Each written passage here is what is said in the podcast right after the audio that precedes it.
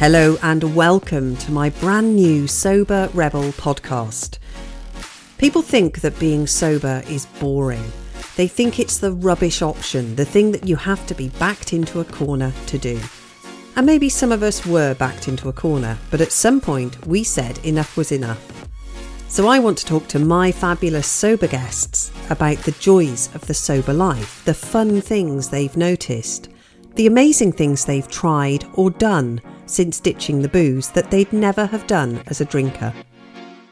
Let's face it, sobriety is a bumpy road, so many ups and downs. But focusing on the good stuff is what keeps us going through the bad stuff. These aren't stories about how people got sober, they're stories about why they're enjoying staying sober. I hope you enjoy listening.